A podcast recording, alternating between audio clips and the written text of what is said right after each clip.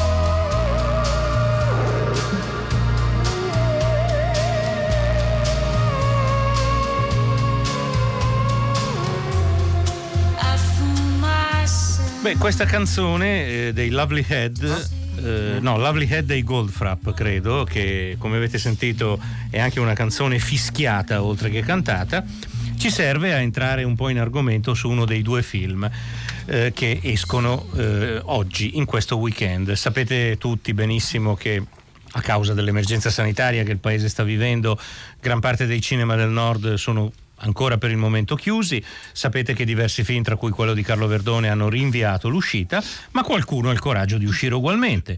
Esce Doppio Sospetto, un thriller francese di Olivier Massé de Pass distribuito dalla Teodora, poi magari ne parliamo, ma esce soprattutto un notevole film che abbiamo visto l'anno scorso in concorso al Festival di Cannes, un film di un regista rumeno bravissimo, Cornelio Porumboiu.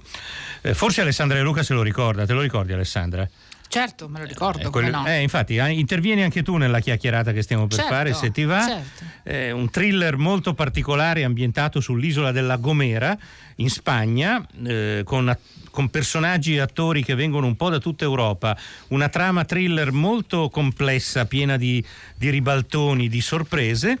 in cui eh, la- l'attrice che abbiamo al telefono, Catherine El Marlon, buonasera signora. Risponde fischiando? Eh sì, eh, sembra proprio di sì. Beh, buonasera, fantastica questa Ho risposta. Mi sembra- buonasera, non so se si è capito. No, Eh, non abbiamo certo. capito, però ci crediamo, le crediamo Ci è piaciuto su- molto. sulla parola. Catherine El Marlon interpreta un po' la Dark Lady di questa storia. Adesso chi- le chiederemo appunto come è stato interpretare questo personaggio, ma vorrei partire proprio da questa cosa.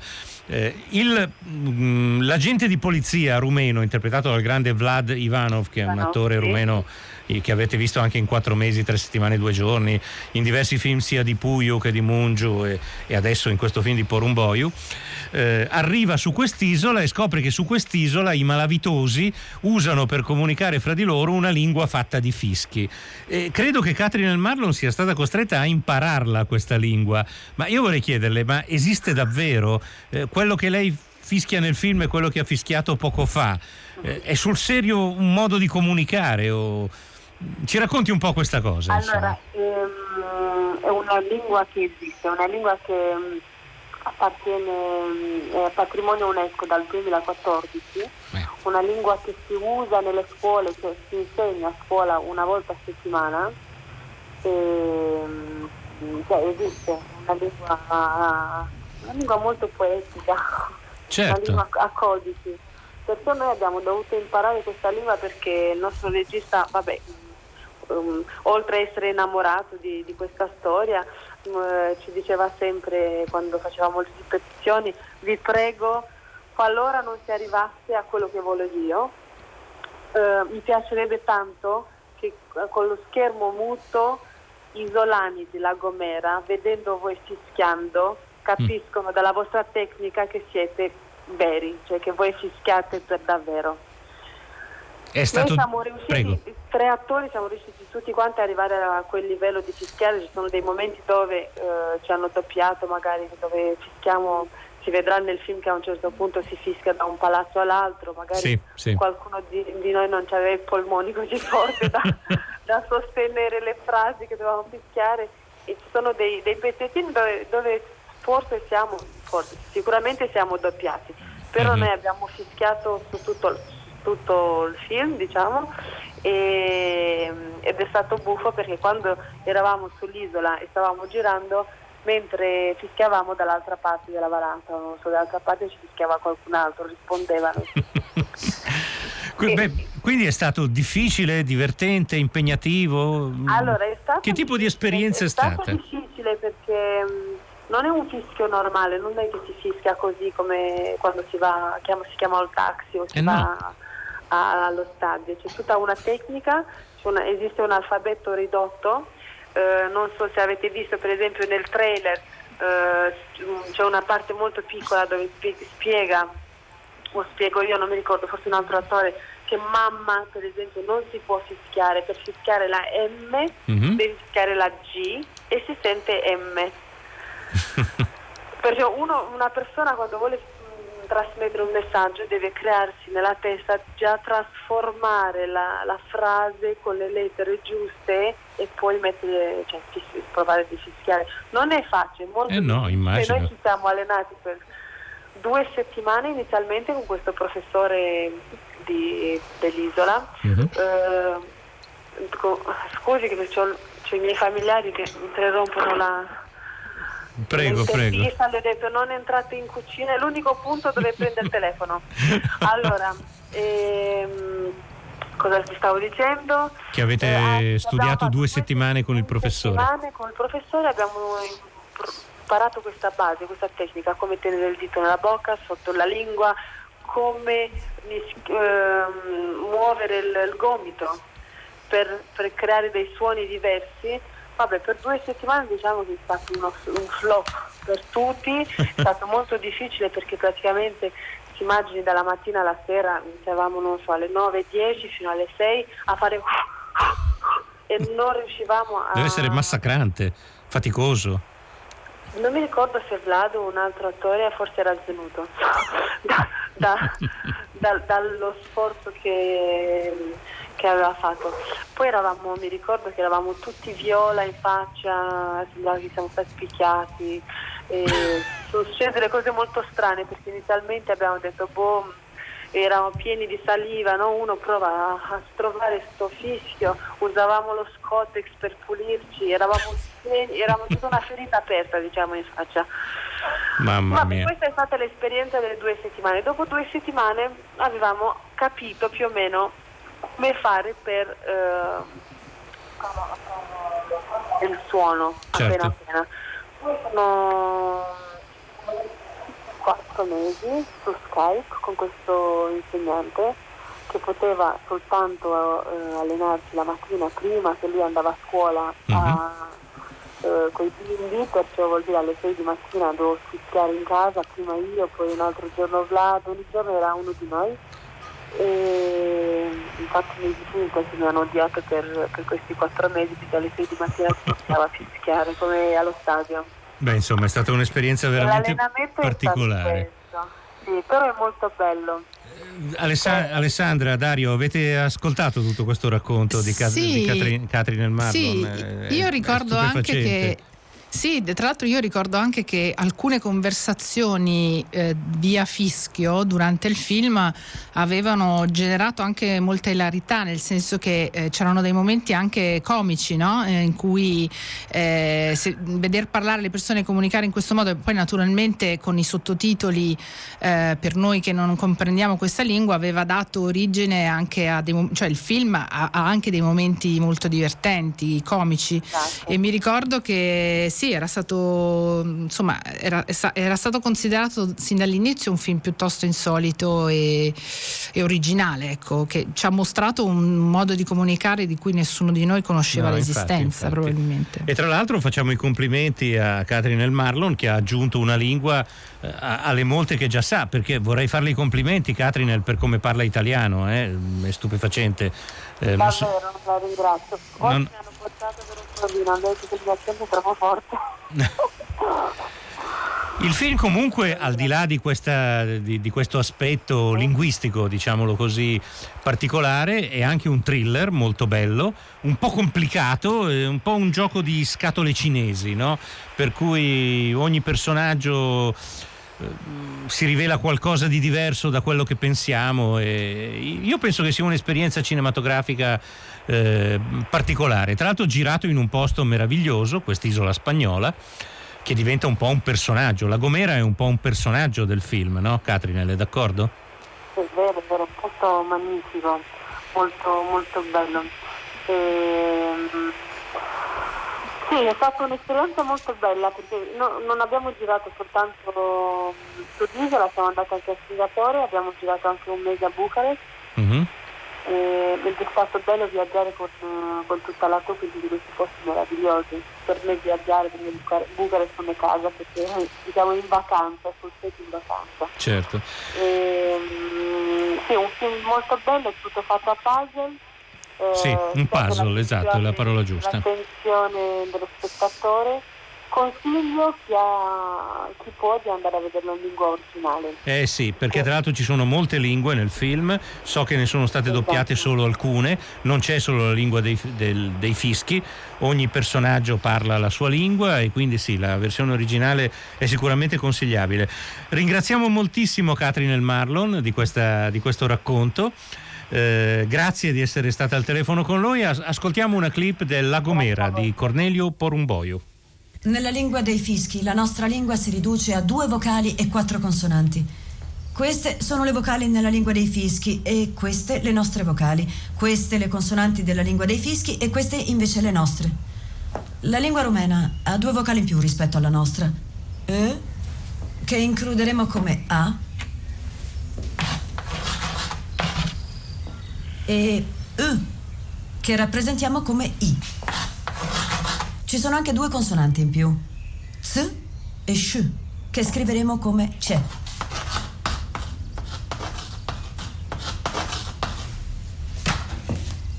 Tutto chiaro? Sì. Dai, alzati, proviamo. A.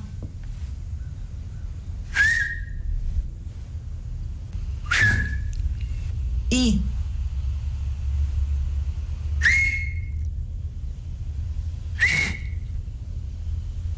C'è.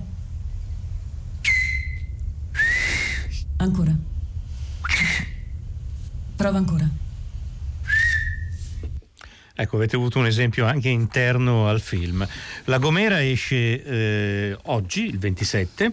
eh, distribuito da Valmin, mentre come vi avevo già detto prima, Doppio sospetto, il thriller, il noir francese di Olivier Massé de Pass esce sempre oggi, distribuito dalla Teodora. Arriva anche la notizia che sono prorogate sino al 4 marzo le proiezioni al cinema del commissario Montalbano, un'iniziativa appunto a sostegno dell'esercizio cinematografico italiano che sta vivendo veramente giorni pesantissimi. Speriamo che questa situazione si risolva per mille motivi, ma anche per questo motivo. Un po' di musica e poi è tutta Berlino, è tutta nelle vostre mani. Broken windows, empty hallways, pale dead moon in a sky streaked with gray. Human kindness overflowing, and I think it's gonna rain today.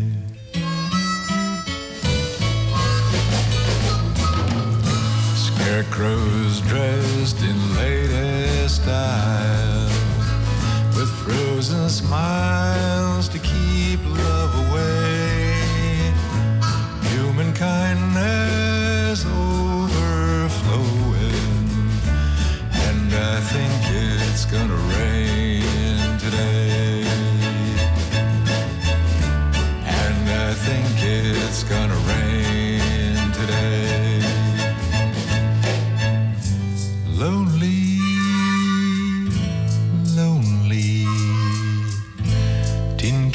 my feet. Think I'll kick it down the street. That's the way to treat a friend. Right before me, the signs implore me. Help the needy and show them the way human kindness I think it's gonna rain today. And I think it's gonna rain today. Lonely, lonely. Tin can at my feet think I'll kick it down the street. That's the way to treat a friend. Right before me. Allora, questa canzone si intitola I Think It's Gonna Rain Today, penso che oggi pioverà e che ci crediate o meno è cantata da Leonard Nimoy, ovvero dall'attore famoso per il ruolo del vulcaniano Spock nella saga Ah. di Star Trek. Ma Leonard Nimoy era anche un cantautore, ha inciso diversi dischi e questo era lui, insomma era una sua canzone. eh, È morto cinque anni fa, il 27 febbraio del 2015 e l'Arcadia di Hollywood Party, che non se ne fa scappare una, ha, ritro- ha trovato questa canzone e ha deciso di ricordarlo così. Dario, a te la parola. Molto bella.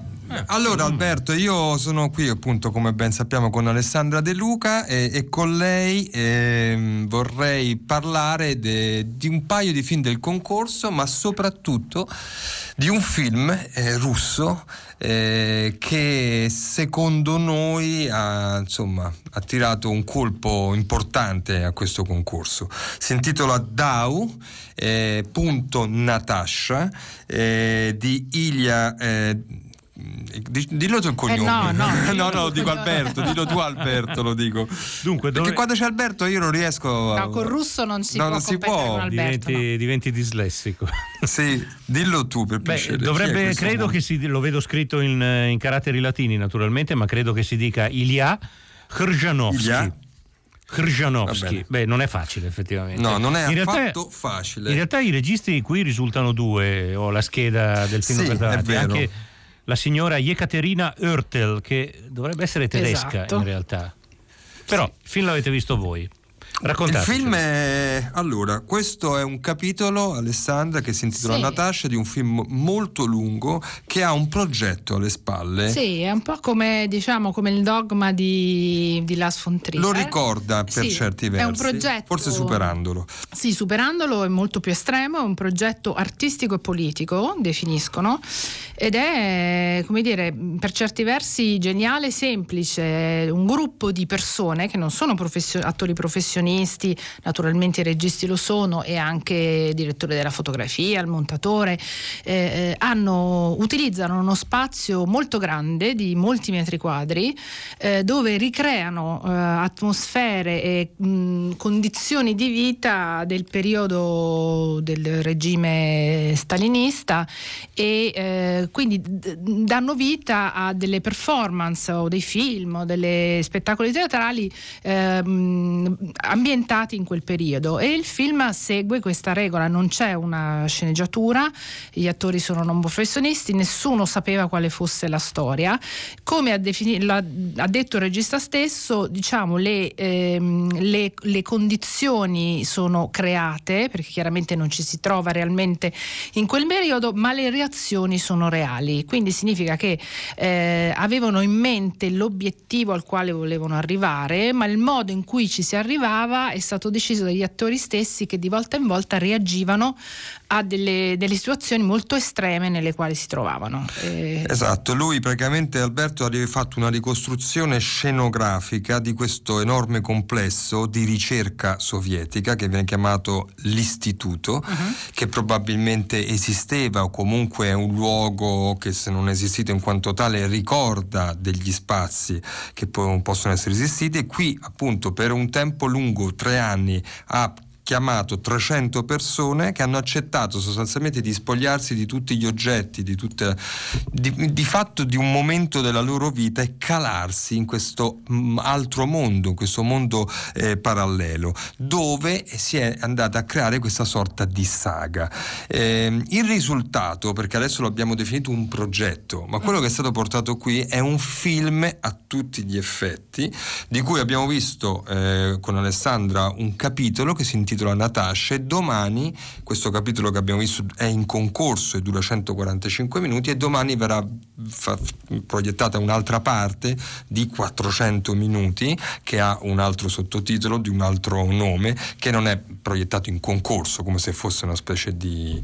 eh, il risultato è un film pazzesco. Sì, è un dire. film pazzesco con dei non attori straordinari, eh, con una forza evocativa eh, straordinaria e devo dire che era anche un film al quale all'inizio nessuno ha prestato tanta attenzione perché eh, non c'erano neanche tante informazioni in rete, devo dire. Io ero andato a cercare un po' su, informazioni su tutti i titoli, su questo non avevo trovato nulla. Eh, ma chi poi ha deciso di andare al cinema eh, non è uscito, nonostante magari la voglia di dire sto un'oretta e poi vado, e poi sì, naturalmente si è sparsa la voce, molti Eh. altri giornalisti sono tornati il giorno dopo e adesso Dario mi diceva che... Io sono andato eh, ho- per, ehm, alla proiezione, Alberto, eh, del pubblico que- in questo meraviglioso spazio che è il Friedrich Palast, che si trova appunto qui vicino a Nella Potsdamer vecchia parte est della città, sì. praticamente una sala concerti Sì, sì, una più sala che un concerti, cinema, sì, eh, migliaia Molto di bella. posti. Io arrivo perché non l'avevo visto, quindi lo volevo recuperare e inizio a vedere una fila, ti giuro, interminabile, interminabile che gira intorno a tutto il complesso eh, per andare a vedere questo film. Sono entrato tra- quasi tra gli ultimi, eh, la sala gremita di persone perché si è creata una, eh, un'aspettativa, Eh, il certo. cosiddetto passaparola.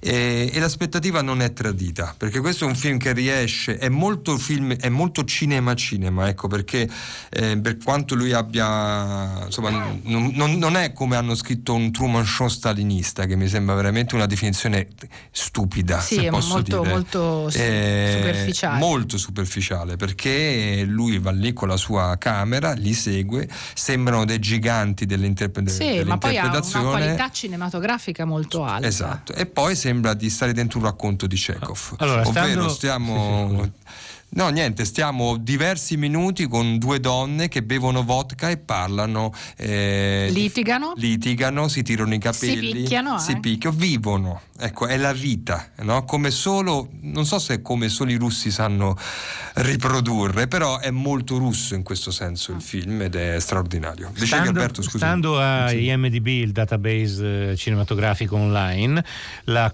mm, il secondo capitolo che potreste vedere a vostro rischio e pericolo Eh, però è, domani full, è, è sold out. è sold out, eh. comunque, si intitola Dau Degenerazia, cioè degenerazione. E sì, eh, qui risulta che duri 5 ore e 55 minuti, Eh, quindi sì, quasi 6 ore. esatto. Sei per Tra 360 l'altro- minuti. È insomma l'altro il impegnativo. film- E tra l'altro questo Sì. è codiretto da un'altra persona, c'è sempre Ilya Krzyzanowski, ma in questo caso la coregia è di un altro uomo, Ilya Permiakov, quindi un altro russo. Ah, ok. Quindi è un progetto collettivo evidentemente di cui Krzyzanowski deve essere una specie di coordinatore, ma Di coordinatore, sono sì, coinvolte ma è anche altre persone. È un progetto che coin- coin- appunto mh, coinvolge anche performance, eh, video installazioni, teatro, cioè hanno grandi, grandi piani anche per il futuro. Naturalmente è un progetto molto controverso, lui eh, andrà in tribunale, il film è stato accusato di essere propaganda e pornografia, Eh, quindi adesso non so quali saranno i tempi della giustizia eh, russa, ma eh, lui dovrà difendersi in tribunale e devo dire che non mi sembrava molto spaventato all'idea. Tra l'altro nel film di domani c'è anche un attore italiano eh, che si chiama, lo sto cercando su Google mentre parlo con voi, eh, si chiama Romeo Castellucci. E- Beh, Romeo Castellucci Sì, è uno lo- dei più conosci? grandi registi teatrali eh, deve del, essere- del sì, teatro sperimentale. è quello di Eh. Brentano e quello di Parsifal. Regista Sì, teatrale. beh, è, è ah, il, ho capito qual è. Sì, sì, è sì. il capo supremo della Raffaello Sanz, Della la Raffaello Societas Sanz. Raffaello Sanz. Ecco, se andate al cinema, no, vabbè, è sold out, quindi non potete È andarci. sold out. Quando ci sarà modo di vedere anche questo secondo capitolo, ecco, ci sarà anche un anche Ce questo importante regista teatrale italiano. Tra gli Questo non lo attori. sapevo e ci dai una notizia, quindi da a questo progetto Stiamo scoprendo tutto più. in diretta perché Sì, sì, le, esatto. Sì, ma le notizie anche di- online sono piuttosto frammentarie, devo dire. Eh, però eh, probabilmente eh, Nadia E- ci e- scrive: Beh, portatevi la merenda. In realtà, Vale la pena forse sottolineare anche che il- forse il- se contato bene, insomma, il terzo film del concorso che ha questo eh, raggiunge livelli estremi, però che ha questa, questa concezione di cinema, cioè quella della reazione degli eventi creati lì per lì. beh, anche il film di Puglio di cui sì- ci hai parlato il primo giorno, Dario, era una cosa. Eh sì. Sì, ma poi anche Siberia di Abel Ferrara e Mm. il film stamattina di Simon Young. Young, esatto, aveva questa caratteristica, si chiama Days. Sì.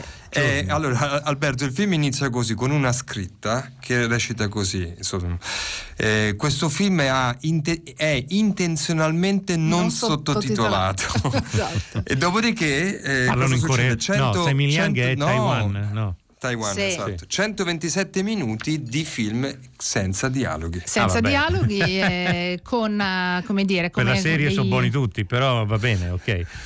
Eh, no, va Sì, bene, è un delle- film ovviamente... Dei tableau vivant di persone Sì. che lavano l'insalata, guardano la pioggia cadere. Sì, poi c'è una storia. Poi c'è una eh, storia. di due uomini, uno più giovane e uno più vecchio, legato a classi sociali diverse, che poi si incrociano a un punto del film. Ehm, ecco, è la vita al tempo di Taiwan prima, eh, Uh-huh. prima del disastro, diciamo così. Io eh, un che giorno o l'altro forse su chiederò.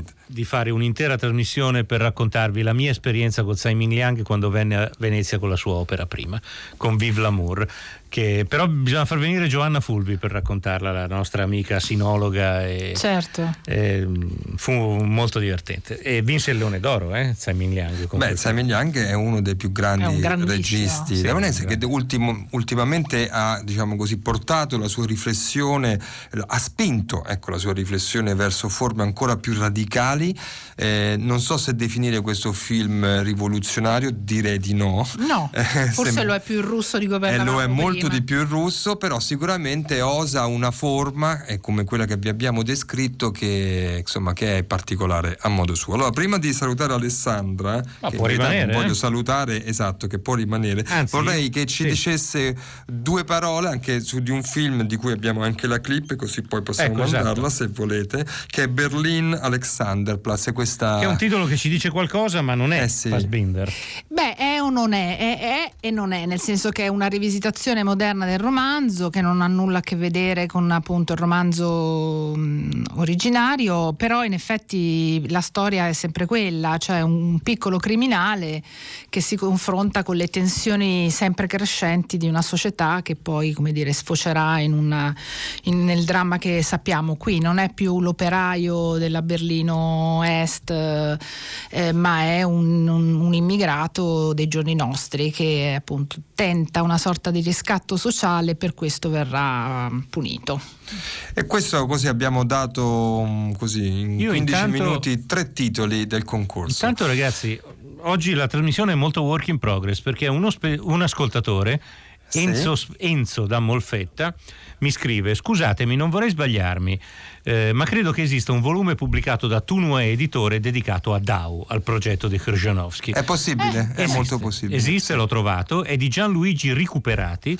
Tunue Edizioni, si intitola Est e dovrebbe essere proprio il racconto di questa esperienza che qui dicono l'esperimento artistico-sociale che ha portato 400 persone a vivere in un paesino dell'Ucraina seguendo Esatto. i dettami dello stalinismo. Quindi eh, esiste È anche un- un, è un libro pro- in italiano su questo film. È, è eh, un progetto che evidentemente E ha, che ha e può- avrà più declinazioni, esatto, Evidentemente, di cui sì. questa qui è una di queste. Tra l'altro Bene, mandiamo- sono coinvolti, vedo, eh, a livello di video installazioni, sono coinvolti personaggi come Marina Abramovic e Brian Eno in questo Certo, progetto. certo, sì, per cui sì. insomma è una cosa gigantesca in realtà sì. Che- sì. Di cui sentiremo parlato anche parlare credo anche, anche in altri contesti. Gianluigi Ricu- Ricuperati, Est eh, edizioni Tunue per chi fosse interessato. Sentiamo una clip di Berlin Alexanderplatz.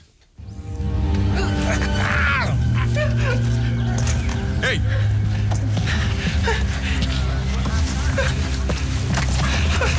Stop it, Francis. Stop it, Francis. This is Pumps. This is Pumps.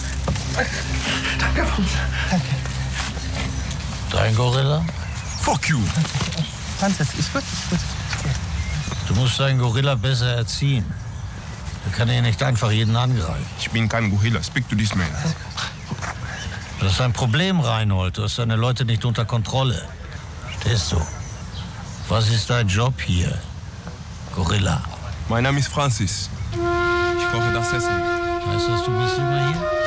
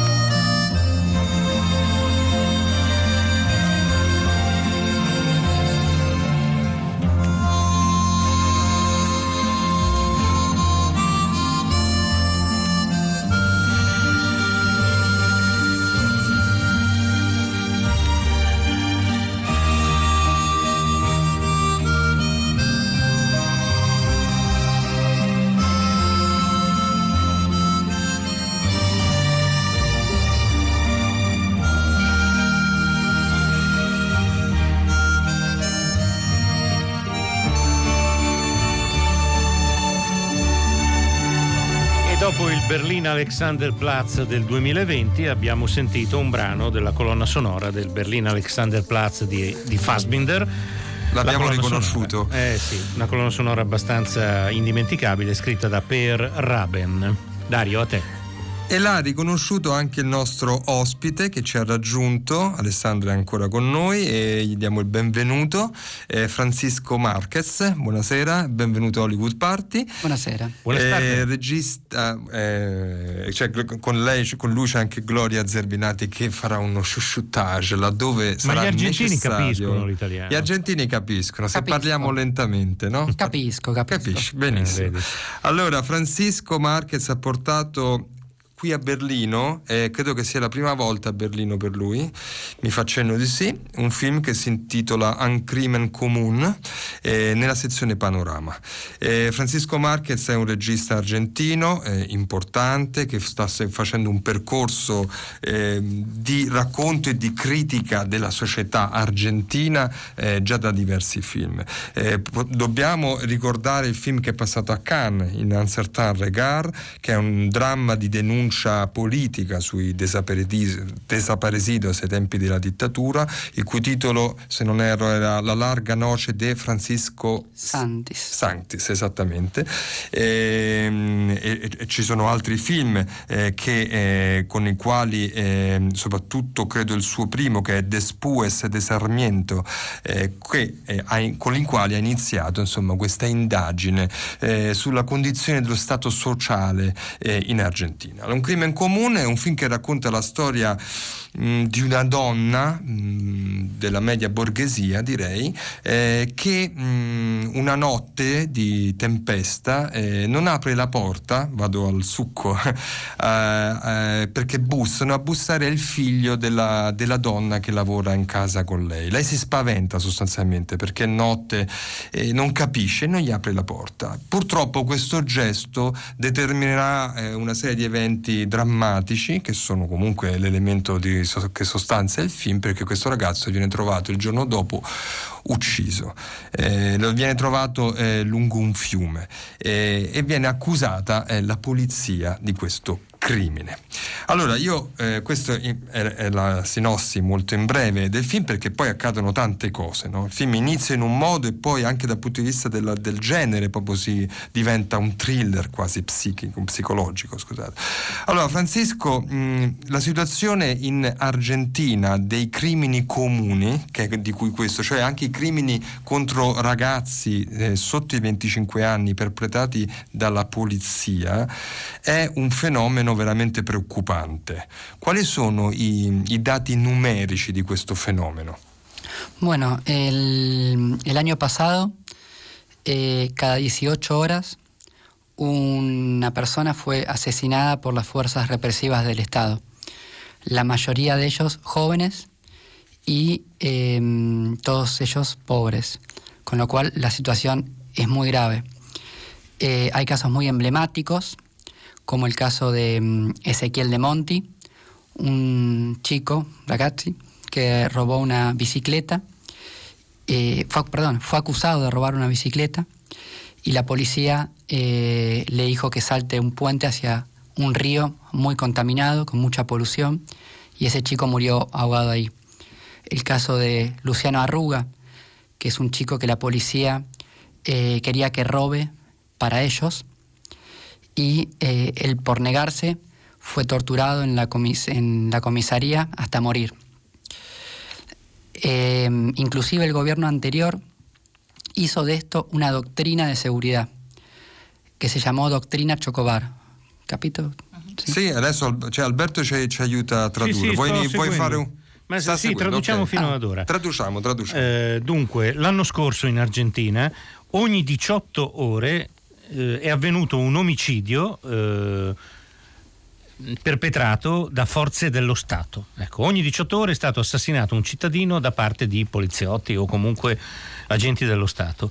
Eh, quasi tutti giovani, tutti poveri, eh, una situazione quindi molto drammatica. Lui ha ricordato due casi, uno sì. di un ragazzo che si chiamava Ezechiel De Monti e che è stato accusato di aver rubato una bicicletta e se, non ho capito male, eh, ma magari ehm, Francisco mi può correggere, lo hanno fatto cadere in un fiume, in un fiume molto inquinato ed è morto in conseguenza di, di questa caduta. L'altro caso, un altro ragazzo che si chiamava Luciano Arruga, ehm, che la polizia voleva che compisse dei furti per conto loro proprio e siccome lui si è rifiutato è stato torturato in un commissariato fino al punto di morire.